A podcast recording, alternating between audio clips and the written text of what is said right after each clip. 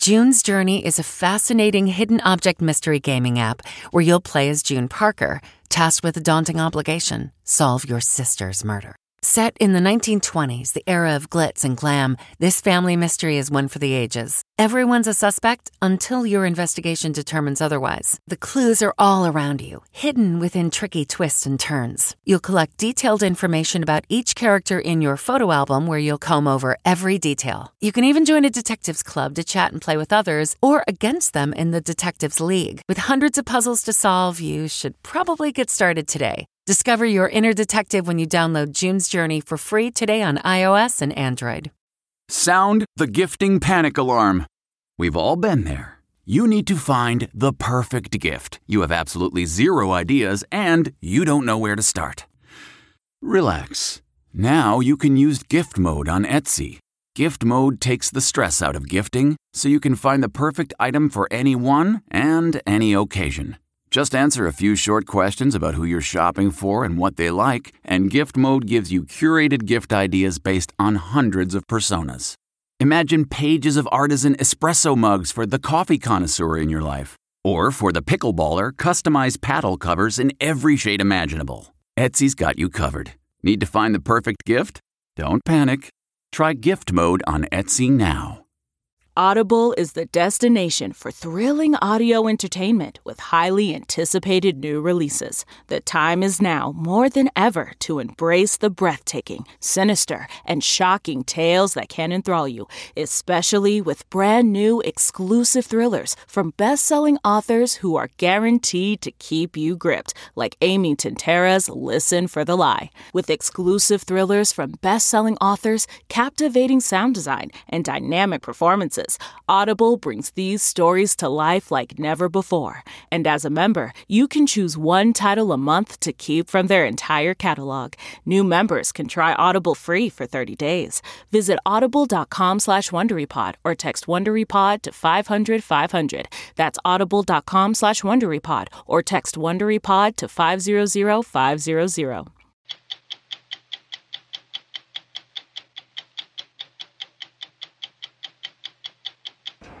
In all of the years we've been coming to Afghanistan's capital city of Kabul, it's never been this dangerous. So dangerous that American personnel rarely drive on the city streets. You can hear how bad it's become in the Afghan president's voice. Your soldiers and your policemen are dying in unprecedented numbers. Indeed. How long can that be sustained? Until we secure Afghanistan. How long is that? How as long as it takes. Generations, if need be. The U.S. isn't going to be here for generations. We will be here for generations. We do not need others to fight our fights. You might think it's impossible to know what's going on inside North Korea's nuclear program. Here, here I am. But this American scientist was given a red carpet tour. We got up to the second floor, looked down at a hall. And you saw? I was just flabbergasted. I could not believe what I was seeing. He visited not once, but seven times. U.S. intelligence now estimates North Korea has the ability to arm up to 60 nuclear weapons. Kim Jong un is ecstatic about that and doesn't care that his program is not a secret anymore. Their confidence level, you know, is amazing. Portland, Oregon sits in one of the most beautiful spots in America. 90 miles to the east, majestic Mount Hood. 90 miles to the west, the Pacific coast. For Portland's 650,000 residents, their scenic locale is paired with a liberal spirit, all cycling and recycling. Is that USDA organic or Oregon organic or Portland organic? It's just all across the board organic. And an entire TV show, Portlandia, skewers the city's progressiveness and preciousness. The chicken you'll be oh, enjoying tonight, uh, his name was Colin. Here are his papers, okay? I'm Steve Kroft. I'm Lesley Stahl. I'm Scott Pelley. I'm Lara Logan. I'm David Martin. I'm Bill Whitaker. Those stories tonight on 60 Minutes. What's your next adventure? Everyone deserves a chance to do what they love. Pacific Life helps you reach financial goals while you go after your personal ones. Plans change over time, and your financial solutions can too. Pacific Life has a variety of financial solutions that can help you complement your life goals and passions while managing the uncertainties. Backed by more than 150 years of experience, you can count on Pacific Life to be there so you can go out and keep living your best life. Pacific Life is one of the most dependable and experienced insurers in the industry and has been named one of the 2019 world's most ethical companies by the Ethisphere Institute. The freedom to go after whatever is next for you? That's the power of Pacific. Ask a financial professional about how Pacific Life can help give you the freedom to do what you love, or visit www.pacificlife.com. The war in Afghanistan is the longest in U.S. history. It's lasted over 16 years. And in that time, America's goals and strategies have changed. Now there's another new plan. President Trump has sent 3,000 more troops to train and assist the Afghan army. But in the Afghan capital, you don't have to go far to see the problems. Kabul is so dangerous. American diplomats and soldiers are not allowed to use the roads. They can't just drive two miles from the airport to U.S. headquarters. They have to fly. After all these years, a trillion dollars and 2,400 American lives, Kabul is under siege. This is rush hour at Kabul International Airport, a swarm of helicopters that's earned the nickname Embassy Air. It's how Americans and their allies working at the U.S. Embassy and military headquarters travel back and forth from the airport. It's just a five minute flight. The chopper we boarded was making its 10th trip of the day. A few years ago, American convoys regularly drove on the airport road below. Now, the view from the helicopter window is all most on board will see of Kabul. They'll stay behind blast walls for the rest of their time in Afghanistan. We wanted to know what it says about where we are in this war if American troops can't drive two miles down a road in Kabul. It's a country at war, and it's a capital that is under attack by a determined enemy. No U.S. general has spent more time here than John Nicholson, the commander of American forces in Afghanistan. We do everything possible to protect our forces. So protecting You're not using the roads. protecting the lives of our troops is our number one priority. If we if we can fly instead of drive, and that offers them a greater degree of safety, then it's the prudent and, and the right thing to do. In military terms, that's called surrendering the terrain. I disagree. I think it's it's answering our moral imperative to protect the lives of our soldiers and civilians. So that's what we do. But this isn't some remote outpost. It's the capital. When the U.S. first came here, the population was 500,000. Now it's more than 5 million. Refugees, people desperate for work, and terrorists have flooded Kabul. General Nicholson showed us how vulnerable the city has become. A suicide bomber is going to go in here, he's going to kill himself, he doesn't care about his future. Vastly uh, easier uh, than what, what the Afghan security forces have to do. Because he doesn't have to have an exit strategy. Exactly. How easy is it to infiltrate the city, especially one this big? Yeah, right now uh, it's easier than we would like. General Nicholson took command in 2016, shortly after the U.S. cut troop levels to fewer than 10,000. The enemy filled the vacuum. Suicide bombers have terrorized Kabul ever since, shattering police stations, mosques, and foreign embassies. This truck bomb in May killed 150 people. It was the deadliest attack in the capital since the start of the war. The level of brutality, the level of heartlessness is unbelievable, and we have to muster all our resources to be able to deal with this. Afghan President Ashraf Ghani rules from the presidential palace that's occupied the city center for more than a century. We noticed the walls around him and the rest of the city have expanded and grown taller since our last visit three years ago.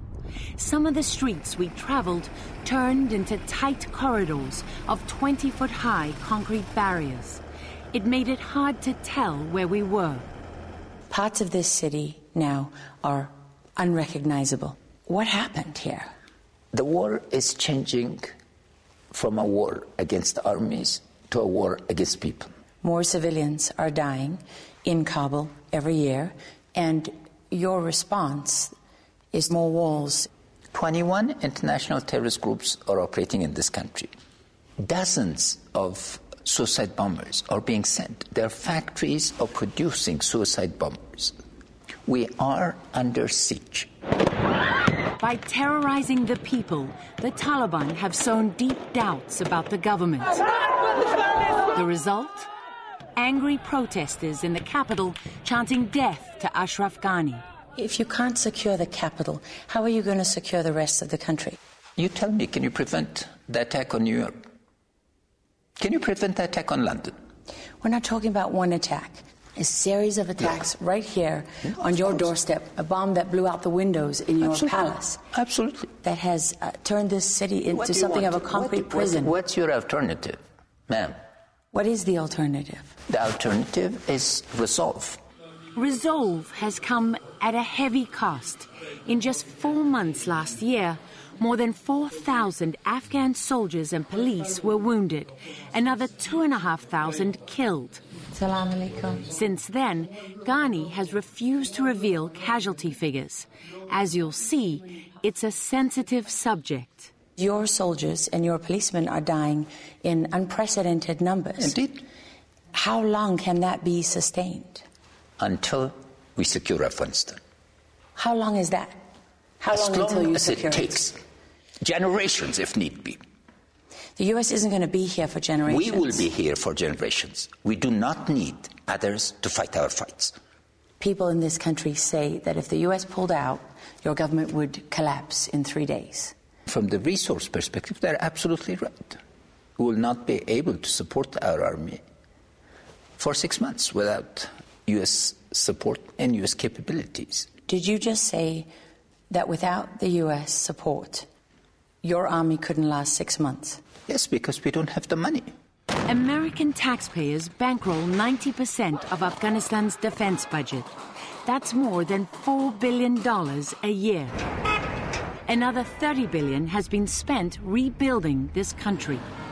A bustling city has risen from the ruins, but in all the years we've been coming here, it's never been this dangerous.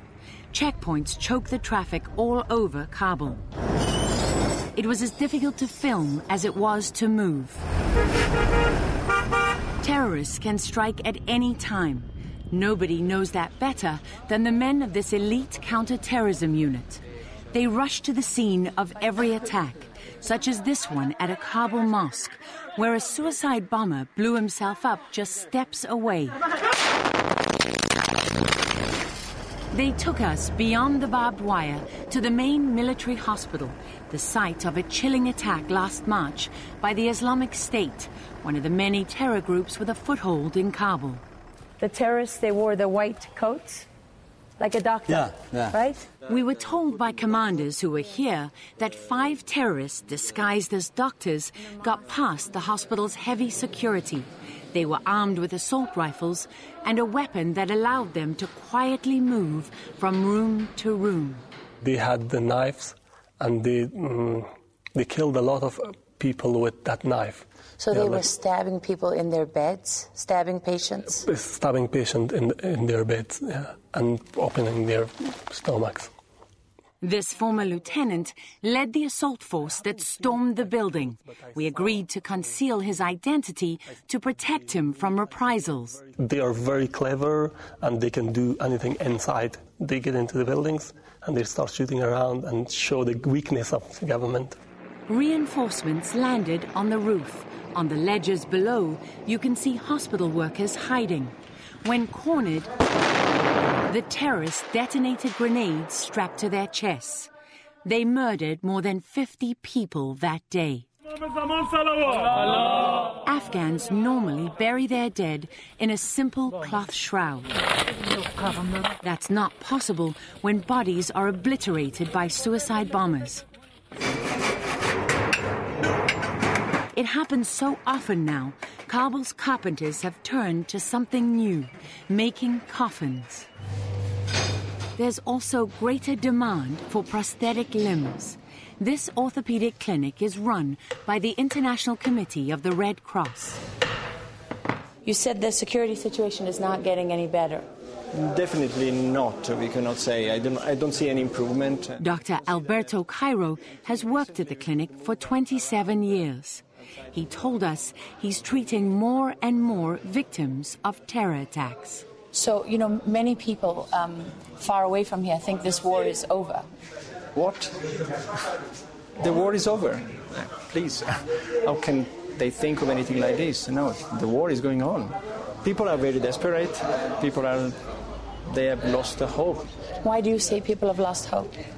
If you consider that the lifespan of the, of the people in Afghanistan is around uh, 60 years, it means that at least two thirds of them have seen only war, war, war, war.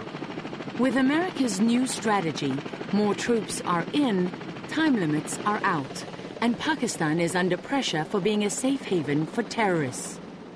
General John Nicholson believes this will end the war, something we've heard from previous commanders. Do you have everything you need? Yeah, with the new policy, I do. This is it, right? I mean, there's no more. This is the end game. Yes, this is the end game. This is a policy that can deliver a win. Nicholson is targeting Taliban leaders. This car carried one of their high ranking commanders and striking their largest source of revenue, the drug labs that turn Afghanistan's most common crop, opium, into heroin. The goal is to do what his predecessors have repeatedly tried and failed force the Taliban to cut a deal. In 16 years, not a single Taliban fighter has renounced Al Qaeda or embraced, publicly embraced the Afghan constitution. Not a single one. In private, they do. They don't do it publicly. But they do it in private. It says it all that they won't do it publicly. I agree with you. Right? So why, all these years, people have been trying to bring the Taliban to the negotiating table? They've never come.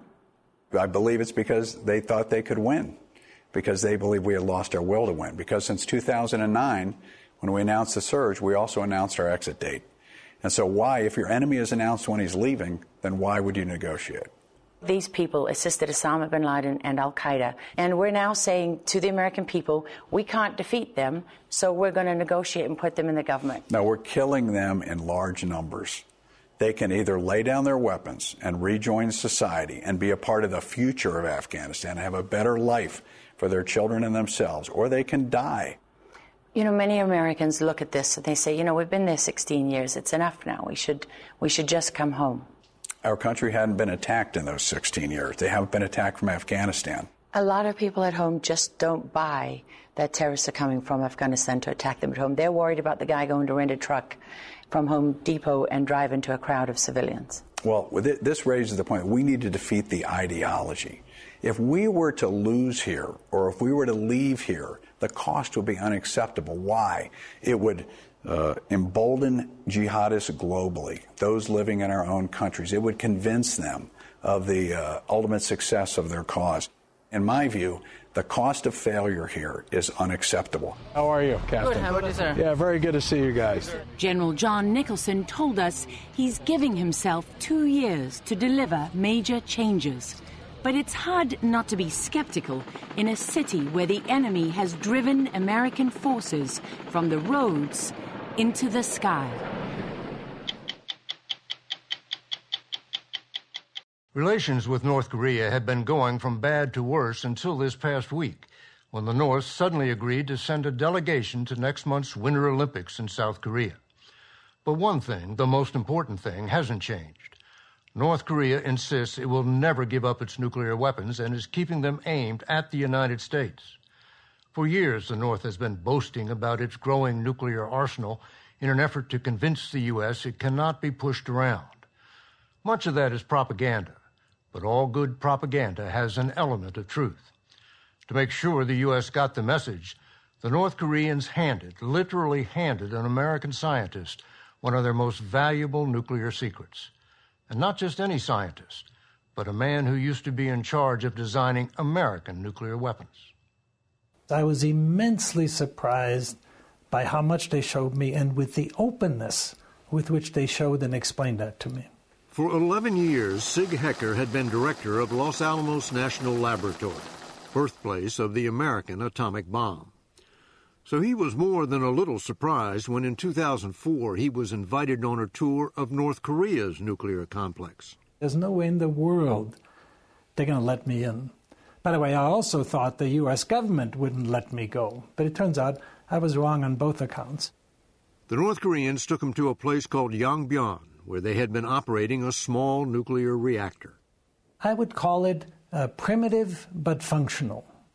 Uh, and in fact, all of the instrumentation sort of reminded me when I first got to Los Alamos in 1965. You know, no modern electronics or anything of that nature. This is a reactor that was not very good for producing electricity, but it was very good for making plutonium. After showing him the reactor, the North Koreans took him to a building where they claimed to be reprocessing spent fuel from the reactor into weapons grade plutonium. They just showed me the facility and basically said, uh, Look, you have to believe us. We extracted the plutonium. Did you believe them? The answer was yes, but I didn't let them think that I believed them. So Lee Hong Sop, Hecker's guide and director of the nuclear complex, offered to show him the plutonium. They bring in and it's a red metal box, uh, about yay big, about this thick. They open the metal box, they take out a white wooden box. White wooden box has a slide off top. So they slide off the top. Uh, I look in there. The director says, um, over here, this glass jar, that's our product. That, that's the plutonium. You know plutonium when you see it. Plutonium by itself is sort of a silvery color if it's not oxidized. If it rusts, oxidizes a little bit, it sort of turns gray and black, and this stuff is gray and black. This is what plutonium looks like the radioactive element which produced the first nuclear explosion in July 1945. So I said, I'd like to hold the jar with the metal uh, in it. And they allowed me to hold it. So, what I learned from holding? Well, first of all, plutonium is dense, it, ought to be heavy. It was. The other thing, plutonium is radioactive, so it glass jar ought to be warm, and it was warm. They wanted to show Sig that they really did have plutonium. Robert Carlin has spent his entire career studying North Korea, first as an intelligence analyst at the CIA and State Department, now as a consultant to CBS News. But here's this piece of plutonium. which in any government in the world would be one of the most tightly guarded secrets. And they hand it to an American? Nobody would believe them otherwise, right? People would say, oh, they're just posturing, oh, it's propaganda. So, how are you going to convince the Americans? You get an expert who knows plutonium when he sees it, and you, you hand it to him. You say, here it is. What do you think? What impact did the information you came back with have on U.S. intelligence assessments of the North Korean nuclear program.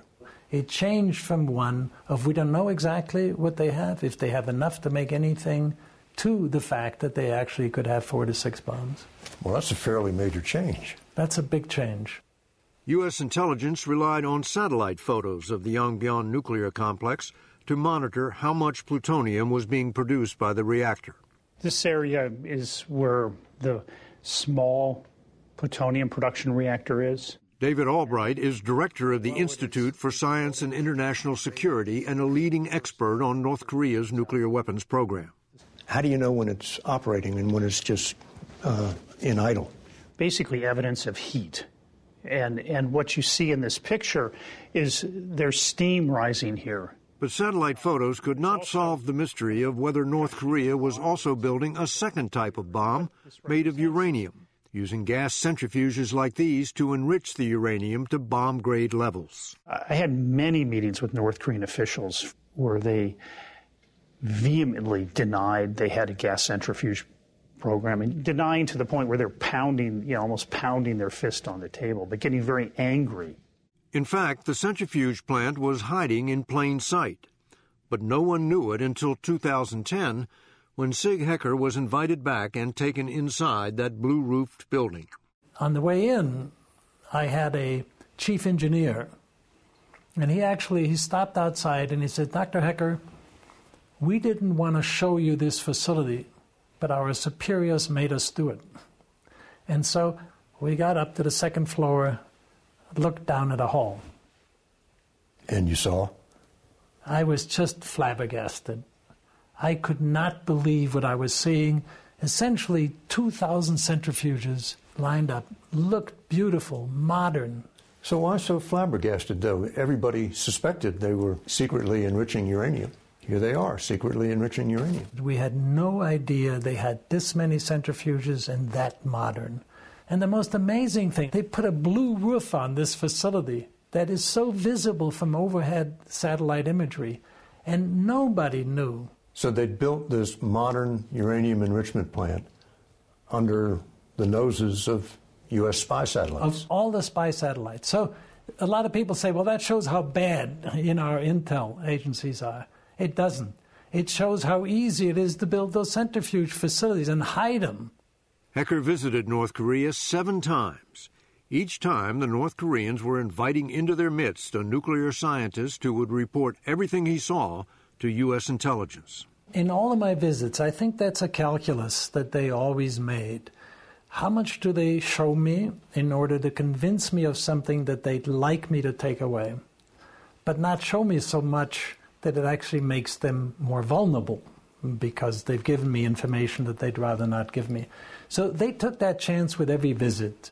Since Hecker's last visit, that blue roof building, which held 2,000 centrifuges, has doubled in size, and it is almost certainly not the only uranium enrichment plant in North Korea. They went out and, and decided that now we're going to buy enough um, materials, equipment to build up you know, 8,000 centrifuges, 10,000 centrifuges.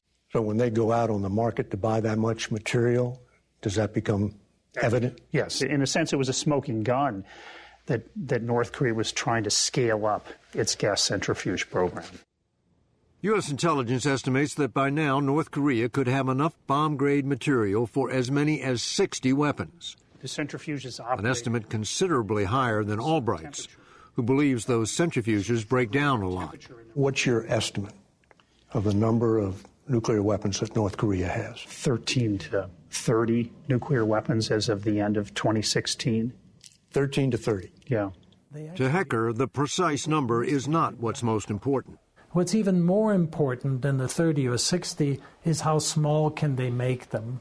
Which is what made 2016 Show and Tell by Kim Jong un such a watershed event. It was, Kim said, a nuclear warhead small enough to be mounted on a missile. This is what everybody called the disco ball. Right. What does it look like to you, though? This, to me, is one that I would call a, a spherical fission bomb, in other words, the atomic bomb. Remember, Hecker was once the director of a lab which designs American nuclear weapons, so he knows exactly what to look for in a bomb. So it looks like a simple bomb. However, what I found uh, most important about this uh, is the size of it. Uh, you know, it looks to be about 60 centimeters. 60 centimeters across means it would fit on some of North Korea's missiles. How do you determine the dimensions of something in a photo like that? You try to determine Kim Jong un's midsection. And then you compare. So you measure the, the bomb against his girth. Right. Uh, so the other way, of course, you have some general idea as to how tall these guys are. Hecker has a very good idea how tall the man on the far left is. That's Lee Hong Sop, the scientist who showed Hecker the piece of plutonium in 2004. Director Lee Hong Sop is very highly respected by Kim Jong un. This past September, when North Korea unveiled a sleeker warhead design, one it said was a much more powerful thermonuclear weapon, there was Lee Hong Sop again, briefing Kim Jong un. It looked very much like nuclear weapons Hecker had seen when he was director of Los Alamos National Laboratory. That shape is consistent with what we would call the two stage thermonuclear weapon. what that essentially means sort of a modern hydrogen bomb. Could they put that peanut shaped device on a missile? And they definitely want us to think so. In the background, they actually show the warhead positioned in the nose cone of the missile, which we interpreted to be an ICBM. Just hours after these photos were released, North Korea conducted its sixth and largest nuclear test in a remote underground site. U.S. intelligence estimated the device was many times more powerful than the bomb which destroyed Hiroshima. Their confidence level, you know, is amazing. I mean, it's amazing. They go and show this thing, and two hours later, they detonate uh, this weapon. But there's no way of knowing whether the device they detonated is the same as the one they showed off. Do you believe that North Korea has that kind of weapon today? I, I don't think they have it today and there's a lot, just a lot of engineering challenges. And when you look at other countries like North Korea, it's taken them quite a long time to master these things. This is their moonshot. Yeah, very much so. If you believe North Korean propaganda, Kim Jong un is ecstatic with the progress his nuclear scientists have made. Here he is holding hands with Hecker's old tour guide, Lee Hong Sop, in full military uniform now promoted to director of the nuclear weapons program. There's nothing that appears that they don't want us to see. It's very calculated. Robert Carlin's four decades of studying North Korea has taught him not to believe everything he sees. But it has also taught him that Americans who look down on North Korea as a backward nation are making a big mistake. I think they understand us better than we understand them we're still weighted down with a lot of stereotypes. And they're going to trip us up. Trip us up how? Uh, we think if we apply enough pressure, we'll cause them to buckle. And uh, my impression over the years is that this is not a country that's going to buckle. They're going to get there. You know, that's, that's one thing you can count on. We've tried to sanction them into submission. They've not submitted. They just keep testing and keep evolving.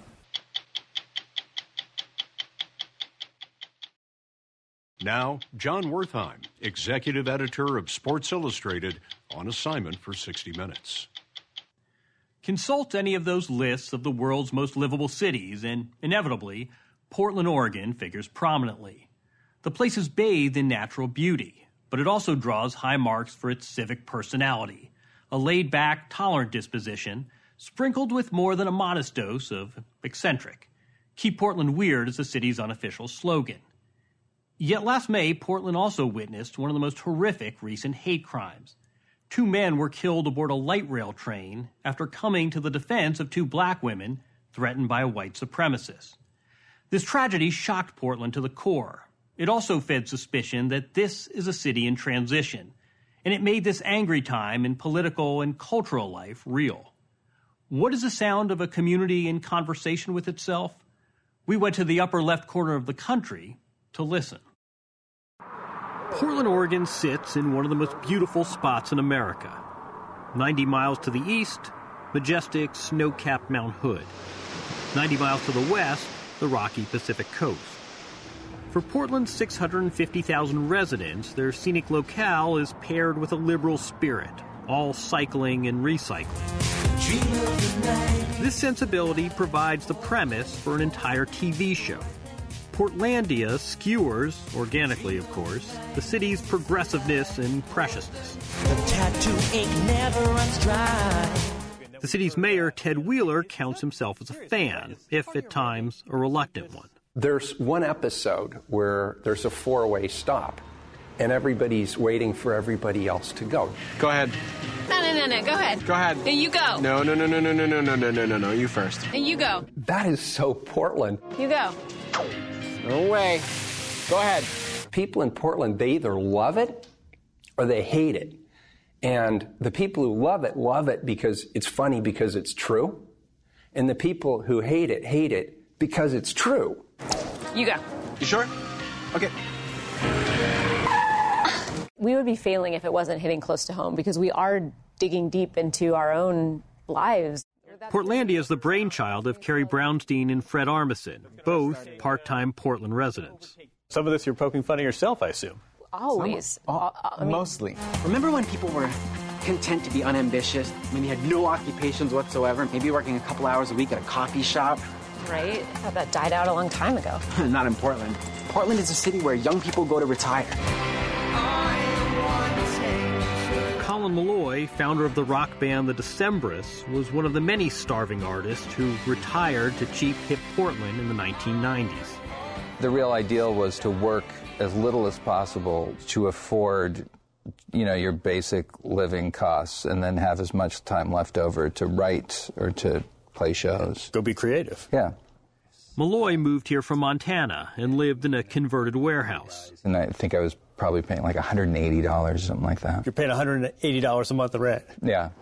Whether they love Portlandia or hate it, people in Portland report real life moments when they feel like they're in an episode. I, am going to help you with all things um, uh, uh, doily then. Take, for example, the super specialty shops the show lampoons. How does this work? Do, you, do we just buy a box of doilies? I mean, you, no, how no, does, what, what we special, you... we tailor the doilies here to your needs.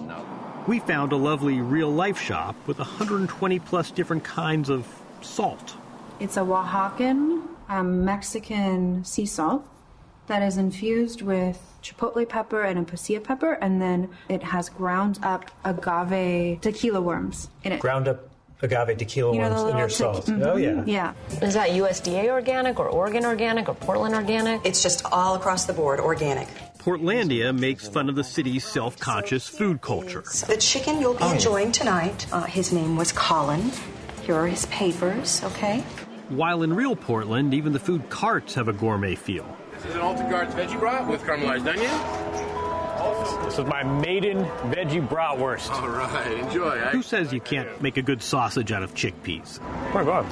That's the thing. All the food carts and bike lanes and live music and microbreweries are easily mocked, but they make for a pretty good life too.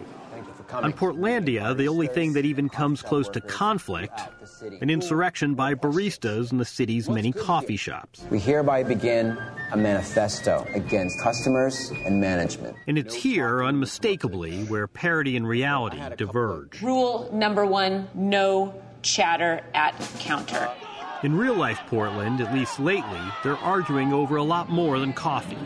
More than four times as many people here voted for Hillary Clinton as for Donald Trump. And after his election, some of the country's largest street demonstrations arose in Portland. I think people are alarmed on a daily basis by what's happening, um, and they feel in a relatively safe place in Portland and in Oregon to mount their defense. Steve Duin is a longtime columnist for the local newspaper, The Oregonian. What is it like for Portland these days when the progressivism of this city is not necessarily reflected on a national level? Unbelievably gratifying. It is. I mean, yes, this city, if it's having a moment, maybe it's a moment of clarity. Maybe it's a moment of um, gratitude, thankfulness that most people in this city do not subscribe to the unbelievable notions of civility and generosity coming out of the nation's capital right now. But the streets of Portland have been notably uncivil since Donald Trump's election. Precisely because it's a liberal enclave, right wing nationalists have targeted the city with rallies and marches. They've been met by far left Antifa protesters. They're the ones wearing masks with people on each side trying to bait the other into violence. The ability to disagree amicably is an art uh, much in jeopardy. In 2016, when Ted Wheeler ran for mayor, Portland was placid. He's now presiding over a suddenly pugnacious city. Excuse me. There were things said about the mayor's mother that should never be said in any public forum. Where I think we've gotten a little sideways as a culture is people take it very personally if you have a different perspective or a different point of view. Uh, I would just say we need to lighten up. You say lighten up, but across the street from where we are, we, have had protests and counter protests and sure. riot gear. What's going on in Portland? Well, Portland has a long history of protest and counter protest And we are a progressive community. And as a result, there are some very far right organizations that like to come here and they like to protest. Wheeler calls the targeting of Portland by white nationalists an attempt to, quote, poke the bear. I didn't do it! This is what the bear looks like Hey, here. First things first. What's what's with the face masks? Well, uh, being anti-fascist activists is um, not always safe. Four members of Portland's Rose City Antifa, their matching hoodies proclaiming fighting fascism since 2007, agreed to meet us only in an anonymous hotel room. They say their mission is to organize self defense against white supremacists and fascist groups. Is there any interest in, in dialogue? Is there any interest in conversation? You know, th- with with white supremacists who are threatening the lives of people that we care about, there there is no such thing as dialogue. If only they'd waited an hour, they could have encountered their archenemy, a guy named Joey Gibson. He has organized and led recent right wing demonstrations in Portland. How you doing? Hey, Jon. Just after Antifa left, he came to the very same hotel room with the very same it's not safe to be seen in public ground rules. I've been attacked from all over the place. There's a lot of people, they don't like my message. The message on his hoodie reads Patriot Prayer, but he pleads guilty to Mayor Wheeler's charge of coming to Portland to provoke, to poke the Antifa bear. It's also been about bringing Antifa out on the streets, too, to help people see what they're willing to do. They feel threatened to your events. They don't feel safe there. Then don't come. You, you said you wanted them to come. No, no, I'm saying, of course, we want them to come because we want to expose them for who they are. As for who he is, Gibson insists he's no fascist or white supremacist. However, Um, we had a white nationalist show up at one of the, the freedom marches. I mean, yeah, that's absolutely true. the white nationalist Gibson is talking about was Jeremy Christian, who in May, police say, stabbed two men to death on a light rail train after they came to the defense of two African American women Christian was harassing. One of the women was wearing a hijab. The crime made international news, in part because it ran so counter to Portland's peace and love image. You call it terrorism, I call it patriotism. You hear me? It's likely true that the alleged crime had as much to do with mental illness as racial animus, but it's also true that Portland's progressive present is very much at odds with its prejudiced past. Portland is one of the least diverse cities of its size in the United States. And I don't think we can really move into the future unless we confront some of the darker things about our past. And the reality is, we have a racist past. That includes a state constitution adopted in 1857 that actually banned black people from moving to Oregon, and a once robust KKK presence. And so we have a lot of making up to do. And there's a lot of old history and hard feelings that are still very much just under the surface. Wheeler has taken at least one concrete step to address those hard feelings, hiring an African American woman as police chief. But the inequality runs deep. The average family income for whites in Portland is more than double that of African Americans. We are black every single day, all day. So we will fight for our rights every single day. I think that there are cracks in that sort of facade of of cute, precious Portland, and there is a lot of people sort of frustrated and angry in this city, as there are in any city. Roll sound, please. It's fitting that Portlandia is now in its final season because it satirizes a city that no longer exists. Starving artists may still want to come here, but with the average rent for a studio apartment at 1200 bucks a month, where will they live? Too often the answer is the streets. Portland's homeless population is up 10% in just the last 2 years.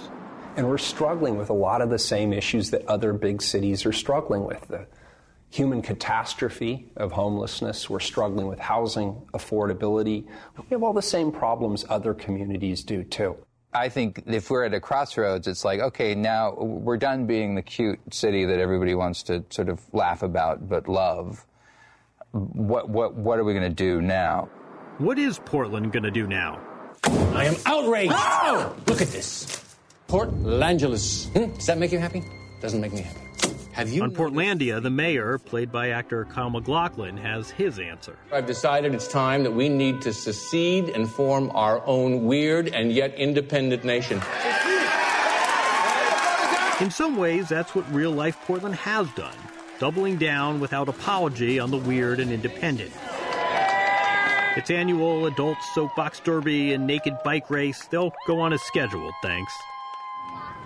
And columnist Steve Duin would like to see the city go even further and become a refuge for those who'd like to flee the angry politics of 21st century America. Sounds like you're describing an Oregon Trail that's being populated not with not with pioneers, but with progressives headed to this part of the world. Well, I don't know if people have figured that out yet. I don't know if they quite recognize the refuge that is available here, the natural beauty that is available here, the progressive politics um, and openness and empathy that is available here by and large. But if they're looking for it, um, yeah, Westward Ho. 50 seasons of 60 Minutes. From 39 years ago tonight, Morley Safer interviewing the legendary Katharine Hepburn. Do you feel like a legend? Do you no, feel I don't think anyone like the feels. Katharine Hepburn. No, I don't think anyone feels like anything. Really. You know, I always felt, felt they were out to get me. They and that do. I better be good. And I still think I'd better be good. You know, I struggled to do my best. I understand that. I struggled for days to do my best for this. Do you know what I mean? And I don't think you ever feel like anything. You feel like a bore. you know, don't you? Or do you feel I- I- fascinating? no, I feel like a bore good most of the time. Like a bore, Yeah. like a bore. Then you think, my God, they're going to find out what a bore I am, and then that'll be a terrible thing. I'm Scott Pelley. We'll be back next week with another edition of 60 Minutes. Jon Stewart here. Unbelievably exciting news. My new podcast, The Weekly Show. We're going to be talking about the uh, election, economics, ingredient to bread ratio on sandwiches. Listen to The Weekly Show with Jon Stewart wherever you get your podcasts. It was the biggest scandal in pop music. The stars of Milli Vanilli, the Grammy-winning multi-platinum R&B phenomenon, were exposed as frauds. But none of this was their idea. So whose idea was it? Enter German music producer Frank Farian. He saw the success of acts like Michael Jackson and Prince, and he wanted in, no matter the cost. So he devised the perfect pop heist. Two once in a lifetime talents who were charismatic, full of sex appeal, and phenomenal dancers. The only problem? They couldn't sing. But Frank knew just how to fix that. Wondery's new podcast, Blame It on the Fame, dives into one of pop music's greatest controversies and takes a never before heard look at the exploitation of two young black artists. Milli Vanilli set the world on fire, but when the truth came out, Rob and Fab were the only ones who got burned. Looking back now, it's hard not to wonder why did everyone blame them and not the man pulling the strings? Follow Blame It on the Fame, Milli Vanilli on the Wondery app or wherever you get your podcasts. You can binge all episodes of Blame It on the Fame early and ad-free right now by joining Wondery Plus. Hi, this is Jill Schlesinger, CBS News business analyst, certified financial planner, and host of the Money Watch podcast. This is the show where your money is not scary. It is a show that's all about you. It's your questions that make it possible for me to provide unconventional and entertaining insights on your money, and maybe more importantly, on your life. Follow Money Watch wherever you get your podcasts. You can listen ad free on the Amazon Music or Wondery app.